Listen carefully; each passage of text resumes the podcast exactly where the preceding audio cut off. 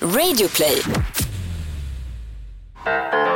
Hej allihopa och varmt välkomna till ett nytt avsnitt av Alla era frågor. Man tackar, man tackar.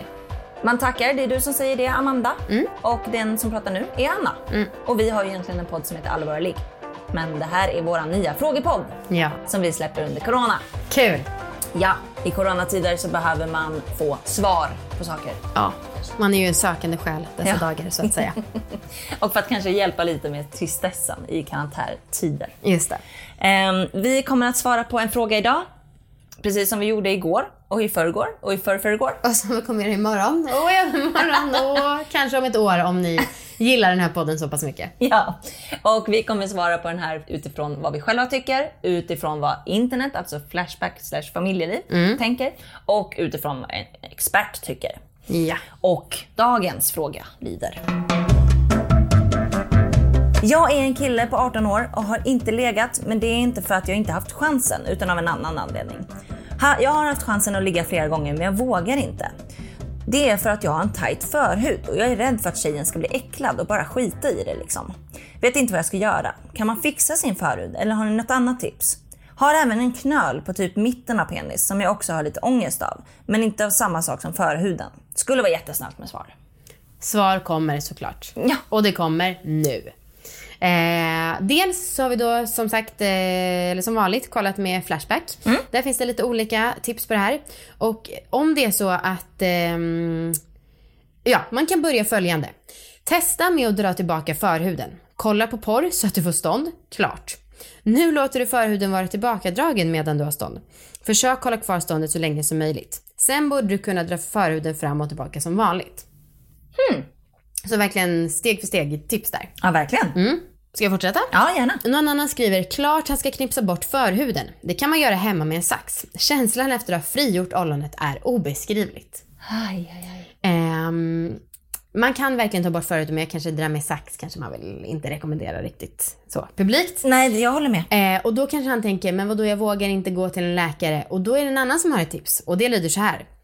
Det där är verkligen inget att skämmas över. Sjukvårdspersonal har verkligen sett allt. De har plockat ut buttplugs ur röven på bikers, har fått tvätta bort spyor ur överklassdamers hår och sett folk bajsa ut mask. Men be om en manlig läkare om du känner dig blyg. Det var ju faktiskt ett fint tips. Verkligen. Ja. Okej, dags för vårt svar. Mm. Ja. Ja, det här med förhud. Couldn't care less. Nej, jag vet. Alltså jag har noll. Jag har aldrig tänkt på förhud. Nej.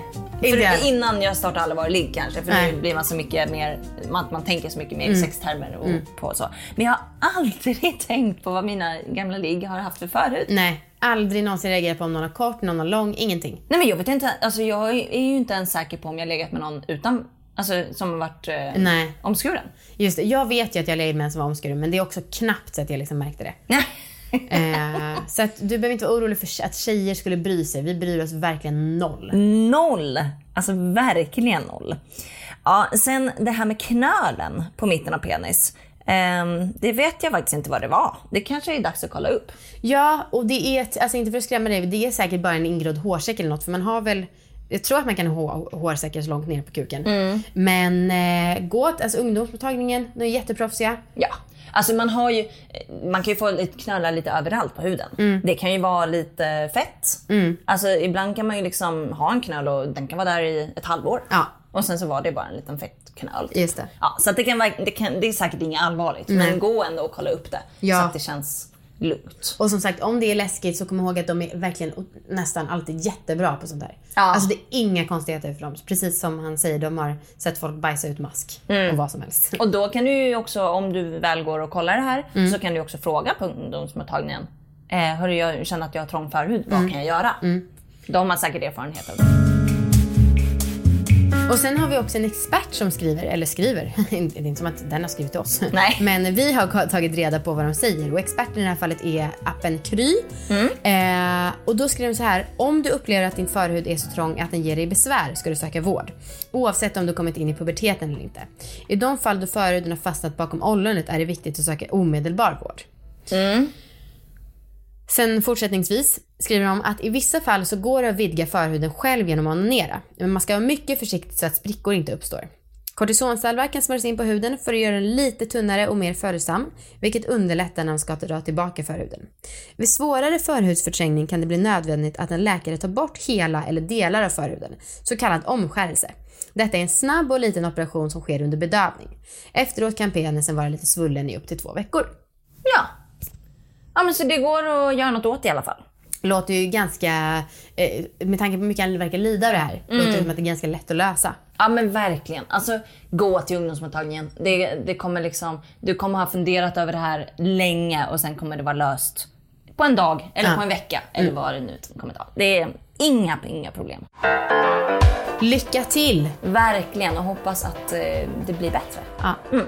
Kram och alla ni som lyssnar. Vi hörs imorgon med en ny fråga. Hej då!